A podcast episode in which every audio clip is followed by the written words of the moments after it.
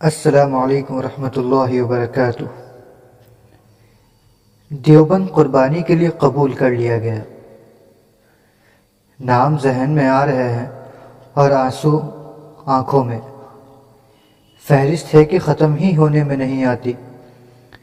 مولانا یوسف لدھیانوی، مولانا انیس الرحمن درخواستی، مولانا اعظم طارق، ڈاکٹر حبیب اللہ مختار، مولانا سمیع الحق مولانا عتیق الرحمن، مولانا محمد اسلم شیخ پوری، مفتی محمد جمیل خان، ڈاکٹر رشید احمد غازی، مولانا حسن جان، مولانا سعید سعید احمد جلال پوری، مولانا مفتی عبدالسمی، مفتی نظام الدین شامزئی، مولانا نصیر احمد تونسوی مولانا عبدالغفور ندیم، مولانا ضیاء الرحمن فاروقی، مولانا علی شہر حیدری مولانا عبداللہ صاحب، ڈاکٹر خالد محمود سومری، مولانا حمید الرحمن،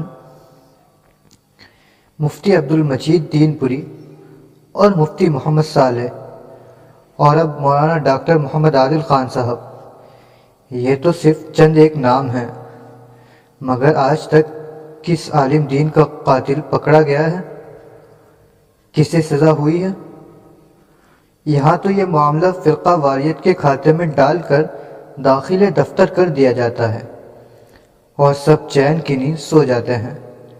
لیکن کب تک؟ ایک ہی مکتب فکر کے سرکردہ علماء کا قتل عام؟ کب تک؟ کیا قربانی علماء دیوبند کے نام لکھ دی گئی ہے؟ کہاں ہیں وہ لوگ جو کہتے ہیں کہ علماء قیادت نہیں کرتے؟ علماء آگے نہیں آتے۔ علماء نے یہ نہیں کیا، علماء نے وہ نہیں کیا۔